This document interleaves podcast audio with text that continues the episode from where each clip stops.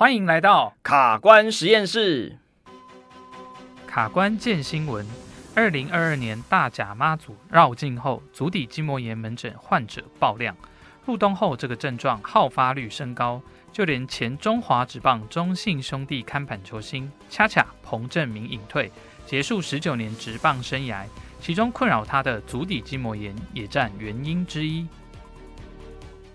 哦，的确啊，像这种高冲击性的运动员啊，或者是像我们这个绕境的这些群众，哦，这种一直走啊，然后走很久的这些民众，都会有这个足底筋膜炎的症状。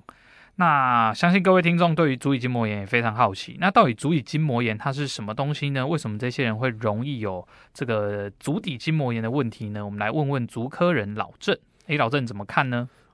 哦。说到这个足底筋膜炎哈，其实我有一个很深刻的体会，嗯，就是在将近十几年前的时候啊，我遇到一个患者哦，我遇到一个患者，他说他那根骨刺啊，已经跟了他快三十年了，哦。这么这么可怕，那是非常 shock 的。当年我二十二而已，然后那一只那一只骨刺居然年纪比我大。我看着他手上的那张 那个 X 光片，我就觉得我靠，这只骨刺比我年龄还大，我应该跪下来了。对，所以其实足底筋膜炎的的患者哈，其实有一个很普遍的困扰，就是他们。这个足底筋膜炎，或者说足底筋膜的骨刺啊，往往会跟着他们非常久的时间。嗯哼，那其实会有这个现象啊，跟它的成因有很大很大的关系哦。嗯，对，因为其实足底筋膜炎的呃呃，它在整个发发炎的过程当中，足底筋膜只是受害者而已。哦，对，因为其实小腿肚的这个肌肉张力过大。才有可能是足底筋膜炎患者不断反复发作的主因哦。嗯嗯嗯，像尤其是大甲妈祖绕境的这些群众啊，哈，呃，或者说是像恰恰彭正明啊，呃，他们有一个共通点就是什么？就是他们会站着或者走路，这个呃身体去承受重量，然后运动的时间太久。对，所以这个时候呢，那个足底筋膜就会被扯得非常厉害，而且也被压得非常厉害。哦，对，那走久之后，大家有没有一个经验，就是走久之后，其实隔天可能小腿会非常的酸痛。嗯哼嗯嗯，那就代表我们小腿肚的肌肉在整个过程当中哦，呃，操劳过度，然后变得比较紧绷了，然后失去了对脚的这个保护力。哦，那这样我们要怎么去缓解或是解决这样子的问题呢？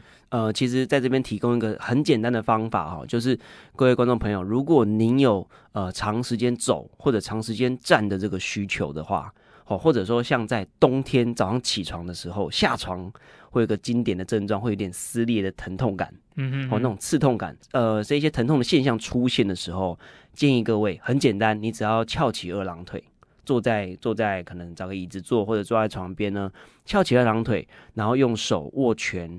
然后去由下而上去敲击你的小腿肚的肌肉。哦，用敲的方式，对，用敲的方式让那个小腿肚就用甩啊甩啊甩啊甩的，这个时候就会让小腿肚的这个肌肉跟筋膜呢获得比较完整的放松。哦，好，那就可以进一步去降低对足底筋膜的拉扯哦。好，以上就是今天的健新闻，我是健康主播阿泽，马上让我们来收听今天的节目吧。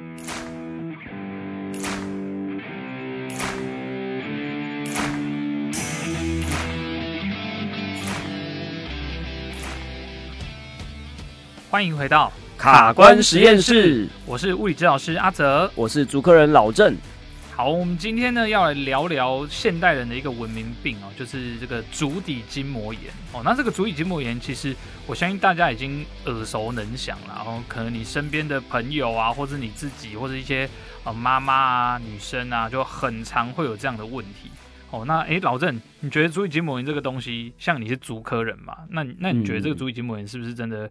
很常见啊，然后它真的是会对我们现代人造成很多的困扰哦。说到这个足底筋膜炎哦，他就不得不提我在将近二十年前遇到一件很惊悚的事情哦，就是哦，有一个阿伯，他的足底筋膜炎已经三十年了，嗯哼，哼，然后有一天他就拿着那个他的 X 光片，然后很骄傲的指着他脚跟那个人的足底筋膜的那个的骨刺啊，嗯，然后很骄傲的跟我讲说。这根骨刺跟了我三十年了，很骄傲的讲、欸。对，那个那个那个情境非常的 shock，因为我当年才二十二岁而已。哦，那个骨刺比你还比你还资深。对，我就几乎要跪下了，Okay. 就是我觉得哇，真的这些人很辛苦哦。所以其实这也反映那个足底筋膜炎的患者们一个很普遍的现象，就是他们往往哈这个足底筋膜。呃，足底筋膜发炎的时候，哎、欸，会去治疗，然后治疗完之后，哎、欸，可能好了一阵子，然后之后又复发，嗯哼嗯，然后就慢慢的就变成骨刺啊，然后变成慢性的疼痛，嗯、这其实是一个蛮可怜的现象啊。对对对。OK，好，那针对我们这个足底筋膜炎的议题，马上就让我们进入第一个单元——卡关时光机。小明跟小美是一对夫妻，在某天假日早晨。难得休假的小美刚起床，一下床脚跟就痛到受不了，突然喊来老公帮忙搀扶。老公惊讶地问说：“老婆，你怎么了？怎么一大早就喊我？”对于这样的状况，小美很痛苦地说：“老公，你你你帮帮我！对对不起，老老婆，我我早上忘了帮你买早餐，是不是？不是啊，老公，我的脚。”哎呦，我也不知道为什么，就是一早起床踏到地板的时候，好像被针刺到，脚跟就痛到受不了。老婆，你这脚在痛啊？哦，是不是这几天你去跑步前啊，没有好好暖身的关系啊？哎，老公，我我才跑操场不到半圈就觉得脚底板有点痛，我就停下来休息了。哦，你怎么都没有告诉我啦？那那你还愣在那边做什么？赶快带我去看医生呢！好，来来来来，我背你去看医生。就这样。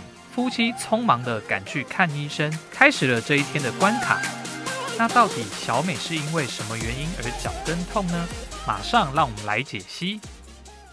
好，上述的情境啊，我们就可以发现几个关键字哈，就像跑者啊，然后还有早上起床下床的第一步会有那种刺痛感哦，这个其实是我们可能上网找就会很很容易发现的这些症状。那我们就来问一下老郑哦，为什么这个像这样跑者这这一类的族群会比较容易有足底筋膜炎的问题？哦，那其实尤其到了冬天啊，像跑者这个问题啊，会更加常经常发生哈。有呃有一个统计就是呃，一旦到了冬天哈，足底筋膜炎的患者啊，平均多两到三成哦。哎、欸，这样蛮多的哦。对，所以最近我都很忙，尤其像什么台北马啊这些呃路跑的赛季，通常都是办、哦、办在秋末冬初。秋冬对，嗯、所以这个时候大家开始训练啊，然后开始要准备赛事，其实就会在赛事的前后就会有大量的跑者就涌现了，嗯、就是像刚刚的小美的那个状态。哎、欸，平常没在跑，或者平常跑的量没有那么多，到了要比赛前，哇，我开始拼命练，对，大量练习，然后这个时候又进入秋冬转换的季节，嗯哼，气候就会有一点多。变有点有点会容易变冷，那在这边就不得不跟大家解释一下，为什么足底筋膜炎的人呢、他在秋冬的时候比较容易发作。除了使用量可能变多之外，还有另外一件事情就是什么？就是你睡的时间比较比较久了。哦，比较久了。对，因为你睡着时间比较久的时候，会有一个现象发生，就是你的脚啊，你想想看哦，当你躺着或者趴着或者是侧躺，不论你怎么睡呢，你的脚踝都是怎么样，都会是垂下来，嗯哼，对吧？就会垂着的。当你垂着的时候，小腿肚的肌群跟足底筋膜就会被摆在一个比较缩短的位置，嗯哼。然后再加上你如果早上起来要去跑步的时候，离开棉被的时候，会感觉到什么？感觉到很冷，对不对？对对，就是外面的气温它其实是比较冷的，所以这个时候足底筋膜。或者小腿肚这些肌群的筋膜的延展性都会跟着变得比较差。嗯哼，那这两个这两个因子一加起来，就是哎、欸，你睡得变久，所以足底筋膜已经变得比较缩短的状态。然后再加上冬天的那个气温，让你的延展性变差的时候，就会导致一个很经典的现象，就是你下床的第一步就会有刺痛啦。对，这个真的是很经典的一个症状。对对对，然后足底筋膜炎的患者就会。出现一个情境，就是哎，早上下床的第一步有一点刺，有点痛，然后走一走，发现哎，好像没那么刺，没那么痛了。嗯哼哼。然后他就会慢慢的去忽视这件事情。嗯，这也是很多足底筋膜炎的患者，他一拖拖好几十年的一个很主要的因子，就是他缺乏足够的动机去立刻去处理这个问题，或者去就医。嗯哼哼，对。哦，那那像跑者这一类的人呢？他们在跑步完之后啊，刚刚你其实前面也有分享说可以怎么去放松嘛。嗯，嗯，哦，那还有什么治疗针对这样足底筋膜炎的问题？还有什么治疗方式？好，那在治疗的原则呢，有个很重要的关键就是你要保留好前一个晚上所长出来的这个纤维。哈，那什么什么纤维？那个是，就像呃，因为足底筋膜炎啊，它就像你就想象足底筋膜上面有个伤口，然后你就想你有个伤口的时候，你在睡觉的过程当中，就说它就会慢慢的去愈合嘛。嗯哼。然后它愈合了六七个小时之后，就好像我们伤口结痂一样。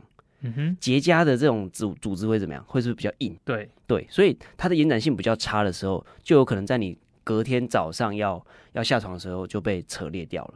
哦，对，那尤其像有跑者啊，或者这些足底筋膜炎的这些人身上，他这个伤口其实就是一直存在的。嗯哼，然后而且他又在我们的身体的末梢，而且每天又在那边踩踏，愈合速度很慢。嗯，所以把前一个晚上伤到的那些呃前一天白天所拉伤的这些纤维，好好的。呃，在晚上长好之后呢，可以在隔天早上再继续保留起来，就很重要。嗯嗯嗯，对。那要保留好这些纤维，其实很简单，就只要透过早上下床的三个很简单的步骤，就可以完成这件事情。哦，那这样赶快我们来学一下，是是什么哪三招？好，嗯、第一个动作呢，就会是呃，它的主要关键就是你要在早上下床站起来之前，把你的小腿肚这些肌群做。完整的放松，嗯哼，所以第一个动作很简单，你只要不要直接站起来就好了。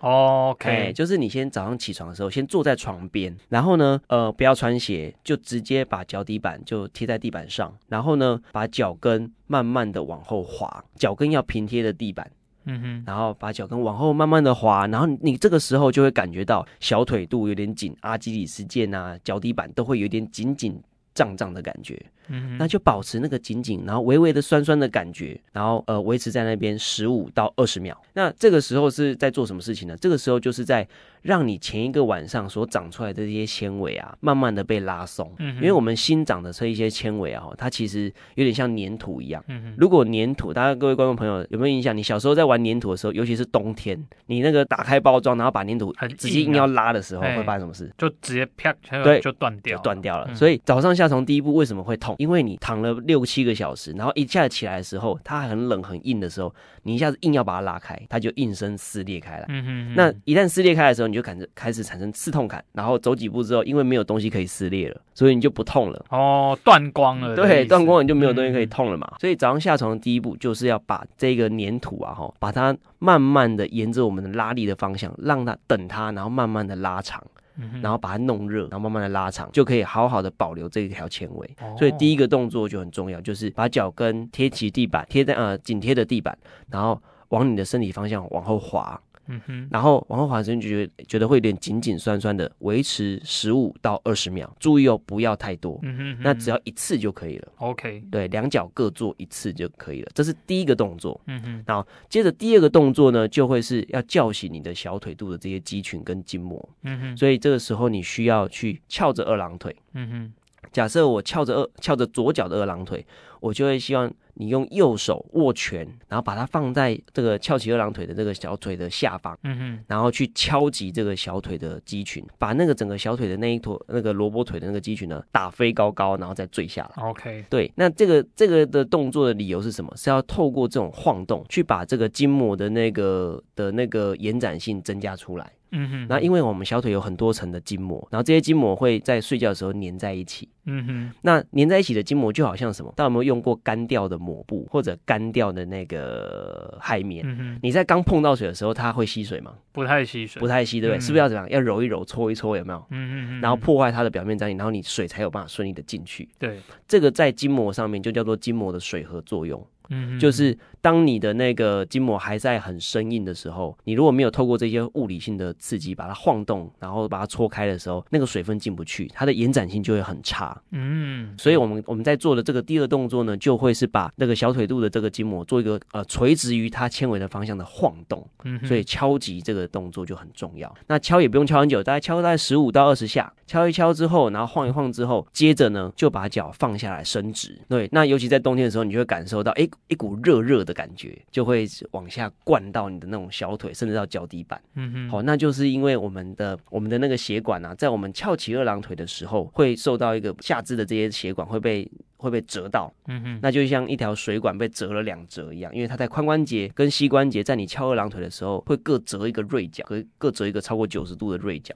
所以这个时候血流会被蓄积在腹腔这边，然后当你条腿一下伸直的时候，水会一下灌下去，然后你就会感觉到那种热热的感觉，尤其在冬天会更加的明显。嗯哼，那这样子的一个效应呢，就好像我们在通马桶，哦、通马桶为什么要这样抽抽抽抽抽？就是要利用那个压压力差。去把我们呃尾端的这些微血管给冲开，嗯哼，所以当你把这些微血管冲开的时候，你刚刚把那个抹布弄弄松，把筋膜弄松之后，你要灌水进去啊，我们就透过这个水往下冲的这个效应呢，把那个。呃，末梢的这些血管呢，把它冲开，然后水就可以灌进，顺利的灌进我们的筋膜，就可以获得比较好的延展性。嗯，然后再来这第三个动作，就是你翘起二郎腿，翘完之后，哎，接着呢就伸直了嘛，脚伸直了之后呢，接着就把脚踝啊，就是左右旋转，自由的乱动一下，绕一绕，对，绕一绕，转一转。那这个时候等于是叫醒我们大脑对这些小腿肚肌群的控制能力。嗯哼，对，其实各位，如果在早上下床的第一步之前，先好好做好这三个动作。我再简单的说一次，第一个就是你先坐在床边，然后呢，想象你前面有一张地板上有一张一千块，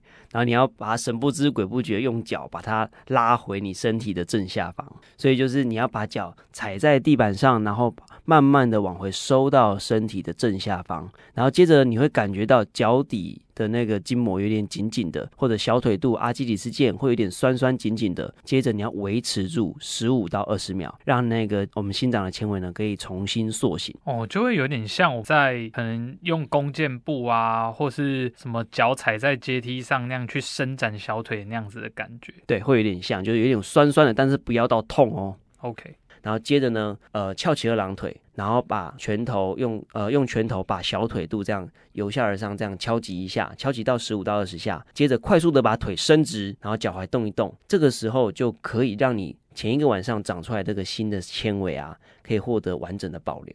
哦，那听起来真的是还蛮简单，而且也不太需要什么道具的方法哦。我觉得观众朋友真的，如果你有这样的困扰，不妨可以试试看哦。嗯，对，所以这个呃，尤其在有在呃跑步的族群啊，这个动作会是更加的重要哦。那除此之外呢，其实足底筋膜炎呢，还有另外一个族群，就是上班族哦，上班族也会，不论你是久坐哦或者久站的上班族，可能都会有足底筋膜炎的问题哦。哦，好，那如果针对啊我们这个久坐或是久站的上班族哦，可能会有这个足底筋膜炎的问题，平时可以怎么保健？不如让我们就再来听个情境剧场。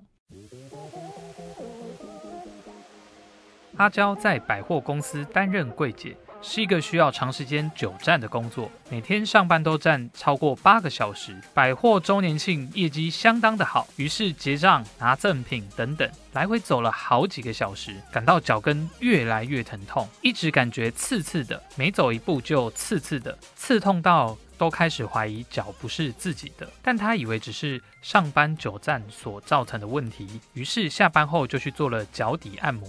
当下就感觉好了很多，结果两天后又感觉到脚底刺刺的，刺刺的，又刺又痛，刺刺的。哎，咔咔咔咔咔，哎，是有多刺啊？好啦好啦，我就直接讲一个故事的大概哦，就是这个小姐是一个柜姐啊，所以柜姐要长期站久站啊，那她一开始就不以为意，以为想说要久站脚跟啊脚啊会痛就也就习惯了，但后来发现呢、啊，脚底这个酸痛到不行啊。甚至连走路啊、站立啊都会痛，这就是一种工作上的卡关啦。对，那刚刚我们前面老郑有提到啊，其实呃，管是像我们这种运动员呐、啊，或者说天气呢会影响到我们这个足底筋膜炎的这个问题之外，像这种上班族久坐哦、久站，刚刚前面提到这两种，其实也会有足底筋膜炎的问题。那是不是来听呃，请老郑来帮我们解析一下？如果像久站、久坐这两种人，呃，足底筋膜炎他是怎么找上他们的？嗯，好，那就像我们刚刚讲。久坐跟久站，嘿，大家可能会觉得很好奇，久站可以理解，然后足底筋膜一直被使用，但是久坐为什么会有这个现象呢？哈、嗯，对啊，其实他们都有一个共同的成因，就是我们刚刚一直有提到的小腿肚的后面这个这些肌群。好，因为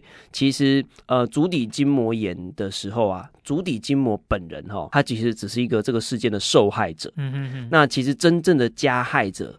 是另有其人的，就是我们的小腿肚的这些肌群。嗯哼，好，那当我们的小腿肚的这些肌群是有呃经过长期之间的使用呢，然后让它开始产生疲劳，开始过度使用，开始僵硬的时候呢，我们在走路的时候，我们那个脚踝的动作就会受到限制。嗯、那当我们的脚踝受到限制的时候，我们在走路的在推进的过程，大家想象看看哦，我们在走路的时候，脚跟着地，接着脚掌着地，然后继续往前走的时候，你的脚踝会有一个弯曲的动作，然后接着呢会有脚跟提起来的动作，所以这个时候会有两个关节做动，第一个就是脚踝的这个折的动作，第二个呢就是我们脚掌。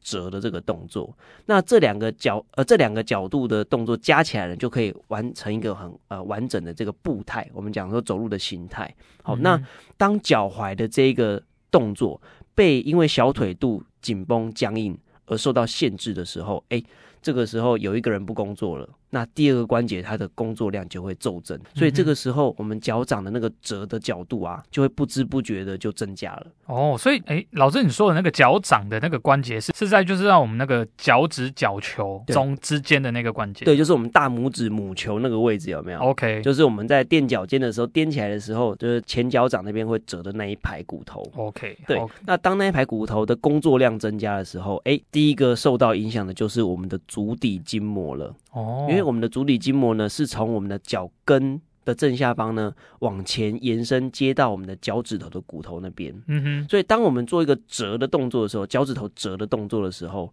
这个时候就会把足底筋膜整个绷紧。嗯哼，那回过头来，我们去看小腿肚，当你小腿肚变紧的时候，这个折的动作就会变多。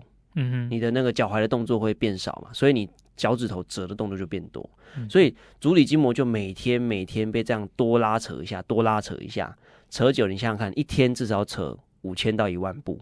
对，所以每一下都对它有一点点的破坏，一点点的破坏，这是一个滴水穿石的力量。每一下可能都不会痛，但是累积久了之后，它就慢慢形成一个慢性的发炎，这就是很多慢性的足底筋膜炎一个呃很重要的一个成因了。嗯哼。对，那再加上足底筋膜啊，它其实是在循环的末梢嘛，而且又被我们的脚整个全身状况压在下面，所以它变成它的愈合很困难之外，它每天又遭受到这么多的破坏的时候，很多的足底筋膜炎就可能会经年累月的就产生了，最后就可能变成那个骨刺啊，哦，或者一些撕裂或者钙化的疼痛。所以有很多患者他痛的时候，就是哎，刚开始可能是哎一个月可能痛个一次，然后渐渐的发现哎，怎么越来越痛？然后最后最严重是什么？痛到受不了，痛到完全无法站立跟走路。嗯，我曾经就有遇到那种坐着轮椅来的，就是他是就是掰卡，就是已经完全没办法。足底筋膜炎痛到掰卡。对对对，他就完全没办法站立，因为他只要一碰到地板就觉得哇超级痛。而且那个痛是有时候是连他睡觉休息的时候，他也是那种咻咻狗在痛，热热的、刺刺的那种一直在 痛哦。对，所以其实这种足底筋膜炎一旦进行到这种比较严重的阶段的时候，其实就会非常困扰你，会让你完全无法运动跟行走。好，那像呃，如果只是那种一般啊上班族坐办公室的，那这种久坐族群到底为什么也会比较容易有足底筋膜炎呢？这个就跟我们在坐的时候的脚的放的位置有关系了。嗯哼，你想想看哦，有很多上班族在坐的时候啊，你如果坐五分钟，你可能可以很很端正的坐着。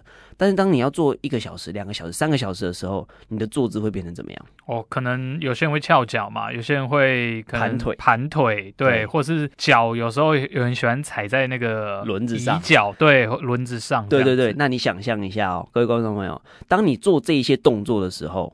你的脚踝会被摆在什么位置？是不是会摆在往下踩的位置？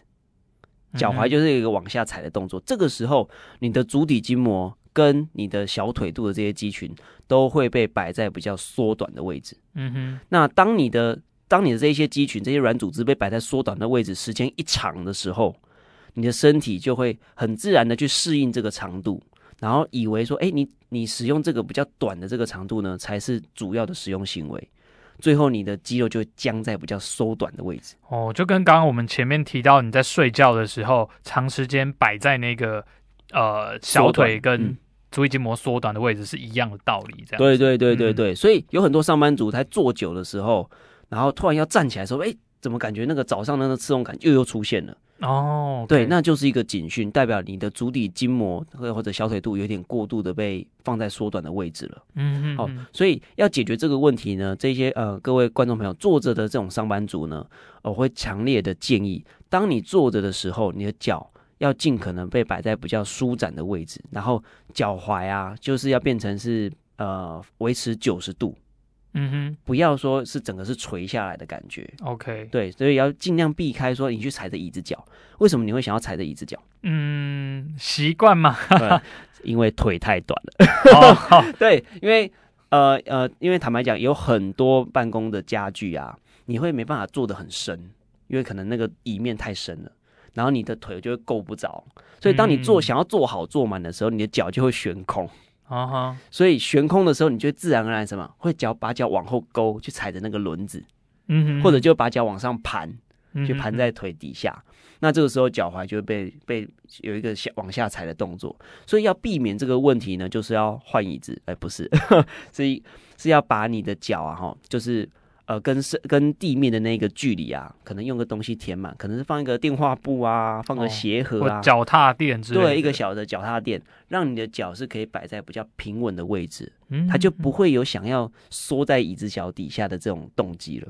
哦，哇，这样我觉得这样真的是可能大家会比较难想象到吧，因为一般大家想说，哎，脚就是用来站、用来走的，所以比较长时间在运动啊，久站久走这些人比较容易有。那没想到其实像呃在坐办公室久坐的人也会有这样的问题。对，这是很常见的。嗯嗯，那除了办公室，我们刚好提到可以用这样的去呃，比如说垫一个东西啊，让你坐好，然后脚可以放好之外，像足底筋膜炎，我们其实哦、呃、也会遇到有一些朋友在问我们说，哎，那如果真的足底筋膜膜炎的，那我可以比如说选什么样的鞋子啊，或者说，哎，那个到底它那个刺痛的地方可以怎么处理？那这个时候就不得不谈那个足底筋膜炎的成因了。有一个很重要的成因就是，当我们的呃，我们刚刚提到小腿肚紧是一个问题，嗯，还有一个更重，还有一个很常见的成因就是功能性扁平足。哦，功能性扁平足。对，功能性扁平足哈，它跟一般大家认知的扁平足不一样。它指的是什么？指的是你的足弓啊，在走路的过程当中，它有过度的延展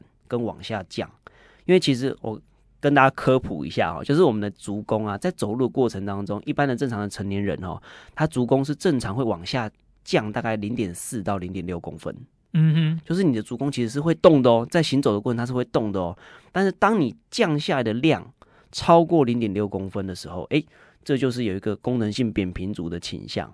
它指的就是说，当你的足弓，呃，受重量的身体的重量压下去的时候，它降下来的幅度过大，是对。所以，当你要判定这个功能性扁平足，不是只能单看说哦，我足弓高或低，他要看的是足弓的动态。哦，就是看他说在呃没有没有承重，跟他可能站起来承重的时候，这个落差。到底差了多少？对对对，那个高度差才是关键，就是它的整个动态行为。嗯嗯嗯，所以，呃，有很多观众朋友都会以为说，哎、欸，我其实我有当兵啊，我没有足底筋膜，我我我没有足弓那个扁平足的问题。嗯，其实扁平足一般我们常见的扁平足跟功能性扁平足是两两个完全不同的概念。哦，对对对，所以功能性扁平足我们会给它一个另外一个名称叫做动态的扁平足。哦，动态扁平。对对对，它在行走啊、站立啊这个过程当中才会显现出来。嗯，好，所以呃，如果有这样的问题，其实提醒大家哈，功能性扁平足哈，可能就在你我身边，嗯、因为它的盛行率啊，在台湾人的统计里面大概是三成以上，哇，那蛮高的哦，对，那蛮高的哦，所以可是有自认为有这样问题的人是不是很少？嗯，就是大家可能根本就不知道这个东西。对对对对对，但是它在整个你在动作的过程当中，你在行走站立的过程当中，你的足底筋膜就会不知不觉受到这个足弓下沉而受到。过多的拉扯，嗯哼，然后久而久之，你每天这样扯一下扯一下，它慢慢就会裂痕，慢慢就有伤痕，然后就很难以愈合。哦，对，就变足底筋膜炎了。对对对，所以接下来要跟大家谈，就一个很关很重要的关键，你如果要预防足底筋膜炎，我们先谈预防这件事情好了。嗯、预防的时候呢，我们就会想尽办法，先去看一下这个患者的步态，确认一下他的那个足弓有没有在行走的过程中有过度往下沉的现象。如果有的话，其实就可以尽早使用鞋垫，嗯哼，使用鞋垫，客制化的鞋垫或者非客制化的鞋垫都可以去对足弓做一个呃比较有效的控制跟翻转，不要再让足弓往下垮下来了。嗯哼，对，这是第一个，就是说预防的一个动作。那在第二个呢，就是呃，如果是比较轻微的这种观众朋友呢，其实是可以用鞋子。嗯哼，那挑选鞋子的时候有两个很重要的关键。第一个关键就是你可以拿起鞋子来，然后用手的虎口去压看看，去扣住那个脚的后脚跟的位置，那个叫做护跟。嗯哼，护跟的那个位置，它就紧扣住我们足跟的这个位置啊。你手去压它哦，它不可以被你压变形。OK，所以它要有足够的刚性。嗯哼，它就可以控制住你的这个呃足弓的动态行为。嗯哼，那在第二个呢，就是尽量挑选包覆性比较好、有绑鞋带的鞋子。哦，绑鞋带的这种鞋款，对对。所以像懒人鞋那一种，就可能比较不适合。对对对对对，为什么这样子说呢？因为我们的有绑鞋带的鞋款呢、啊，它才能有效的包覆住我们的足弓。嗯哼，因为足弓的垮这件事情，它是一个三 D 的动作，它其实是除了往下垮之外，还有一个往内倒的动作。嗯哼，所以这个时候，你如果你的穿的鞋子是有鞋带的时候，它就可以有效的限制住你足弓往内倒的这个行为。哦，那就可以连带的限制住足弓往下垮的这个动作了。嗯哼，那你的足底筋膜就可以受受到比较完整的一个保护。了解。好，那我们这样谈完预防啊，我们接下来想请老郑来谈一下有关足底筋膜炎的治疗。那治疗上啊，其实我们可能就以往啦，我们自己上网啊去爬文可以看到有什么站拉筋板啊，或是用什么按摩球、什么网球去滚脚底板啊、抓毛巾啊。这些是 OK 的吗？其实这就是很多在治疗足底筋膜炎的迷思啦，哈。嗯，尤其是其实最最最大一个迷思就是会站拉筋板。对，这个很常见。对对对，嗯、因为其实当你站在拉筋板上的时候，你有可能会把大家的想象可能说，哦，我把小腿肚拉放松了，然后我把足底筋膜拉松了。拉松。对。但事实上，哈，可能那个结果会跟你所想的是完全不一样的。因为我们刚刚就有提到，足底筋膜炎之所以会产生，有两个主要重要的因子。第一个就是小腿肚这个这个肌呃肌肉太紧绷，对。然后第二个就是我们刚刚讲的功能性的扁平足了，嗯哼。但是当你在踩在拉筋板上，然后边滑手机，然后踩个十五二十分钟的时候，其实这个拉筋板是有可能把你的也不应该松掉的这个组织给拉松的。哦，对。像哪一些呢？像其实可能你的阿基里斯的肌腱，或者说你的足底筋膜本人，就有可能受到太大的拉扯。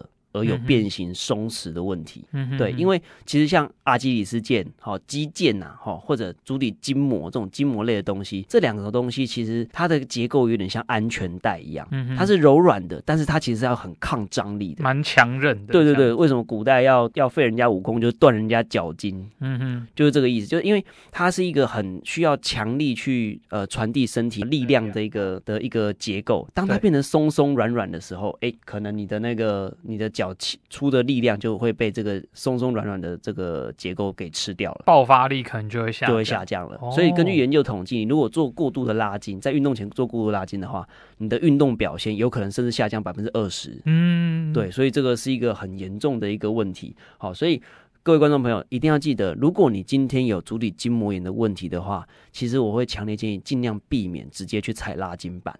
而是要针对你的小腿肚的这个肌群去做适当的放松。我们刚刚在节目的一开始就有提到，哎，我们三个下床的这些动作，翘二郎腿啊，或者微微的拉筋，这其实都是比较适合的一个方式。嗯哼。那在第二个，听刚刚有听到的一个迷思就是，哎，我去踩一个高尔夫球啊，或者什么踩一个硬的球，踩一个网球啊，嗯，哎，是不是适合的哈？如果今天你踩的球是一个比较很硬的材质，其实那就不是那么恰当了。因为大家想说，哎，可能要想要按摩它，但是你要想，当你踩着它的时候，你是用身体的重量去压这个足底筋膜，然后力量又是很小、很集中的时候，有可能反而会把这个足底筋膜伤害的更严重。哦，对，因为很多时候我们都会有一个习惯动作吧，比如说肩膀痛，我就喜欢这样捏一捏、按一按啊；然后脚底痛，我当然就按一按、搓一搓这样。对对对对，你如果说只是用手按，或者用一些软的东西去把它做放松，那是 OK 的。嗯哼哼。对，但是一旦你去踩一个硬物，去踩一个高尔夫球，哦，或者踩一个比较硬的滚筒啊、球啊那一类的话，其实反而是很有可能去伤害到足底筋膜的。哦，对，所以这个观众朋友一定要留意哦，自己想要找一个。些方法自救，不要搞到最后变成自残了哈。对，那这样到底有哪一些比较可能正确的一个治疗呢？针对足底筋膜炎哦，针对足底筋膜炎哈，如果正在发作、正在红肿热痛的时候啊，就是在。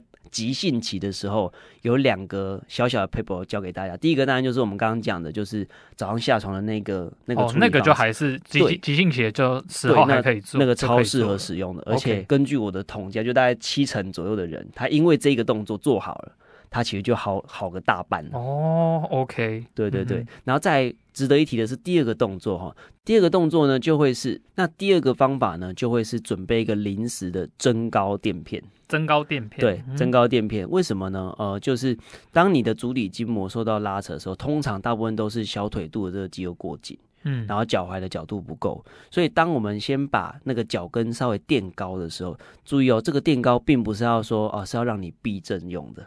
所以你不要说用一个软垫，其实它反而是要用一个比较扎实的材质的，哦、可能是泡棉啊，哈，比较硬的材质去。如果像巧拼那种硬度可以吗？那个还可以，稍微硬一点的巧拼。再硬一点的。对对对对对，因为我们目的是要把脚跟垫高。嗯。那脚跟垫高的时候，它就会改变我们脚踝。动作的这个范围，嗯，那就可以让足底筋膜受受到一点呃一点舒缓。OK，好，但是各位观众朋友要注意两件很重要的事情，就是你不要一次只垫一脚哦，不能一次只对。比如说我会痛左脚，然后就只垫左脚，这个时候会变成假性的长短脚，嗯、到时候你变腰痛了哈。OK，对，所以务必要记得，你如果想要垫的话，可以要垫两脚，你不论你痛一脚还是两脚，一定要两边都垫。才不会变成假性的长短脚哈。嗯、然后第二个要注意的事情就是什么？就是你垫的时间不能太长。好、哦，对，我都会在临床上会提醒患者，就是你要垫，它其实垫这个垫片啊哈。对于他急性正在疼痛的时候的走路这件的这个疼痛的改善有立竿见影的效果。OK，然后很多患者就想说，哇靠，那我为什么我还不垫爆他？就是每天就垫着，然后就觉得哇，这样我是不是就永久都会好了？这样事实上不是。当你把这个角度垫高的时候啊，你等于是把足底筋膜、把阿基里斯腱都把它摆在太缩短的位置，然后一旦时间久了哈，它就放不长了。哦，反而就又又变回我们刚刚提到那个，你又把呃我们整个下面这。一些组织要放在缩短位置，对对对对对，嗯、所以它是应急用的，所以你放下去的那一天，务必要设一个闹钟，设一个两个礼拜的闹钟。嗯哼，就是我通常建议，至少你两个礼拜一定一定要拿下来。哦，那当然，你如果急性期的症状已经消已经消退了，其实你也不用等到两个礼拜。你只要一旦不痛了，走路不痛了，你就可以试着把那个垫片就移除了。哦，对，一定要记得哦，因为你如果留超过两个礼拜，你可能会造成软组织的挛缩，会缩在一起。嗯嗯嗯，对，你长出来的纤维就过短了，到时候 你就得一辈子垫着喽 那就那会让事情变得更加的复杂哈。OK，对。那如果针对足底筋膜炎啊，这样足底筋膜那个撕裂的地方、发炎的地方，是不用特别去管它吗？还是呃，其实，在临床上，如果在医疗的正规的处置处置上，哈，嗯，其实。呃，你在一般的健保诊所可能看到的什么电疗啊、镭射啊、超音波啊，或者这些红外线，它其实都可以达到促进伤口愈合的效果。嗯，嗯，嗯，那为什么有的人会觉得说，哎，为什么我做好老半天，好像改善的效果有限？就是因为你可能还是有一些过度的拉扯，就是你你的每天的拉扯跟破坏还是有的。哦，那个源头没有解决。对对对对对，等于是好，你一天花一个小时去做治疗。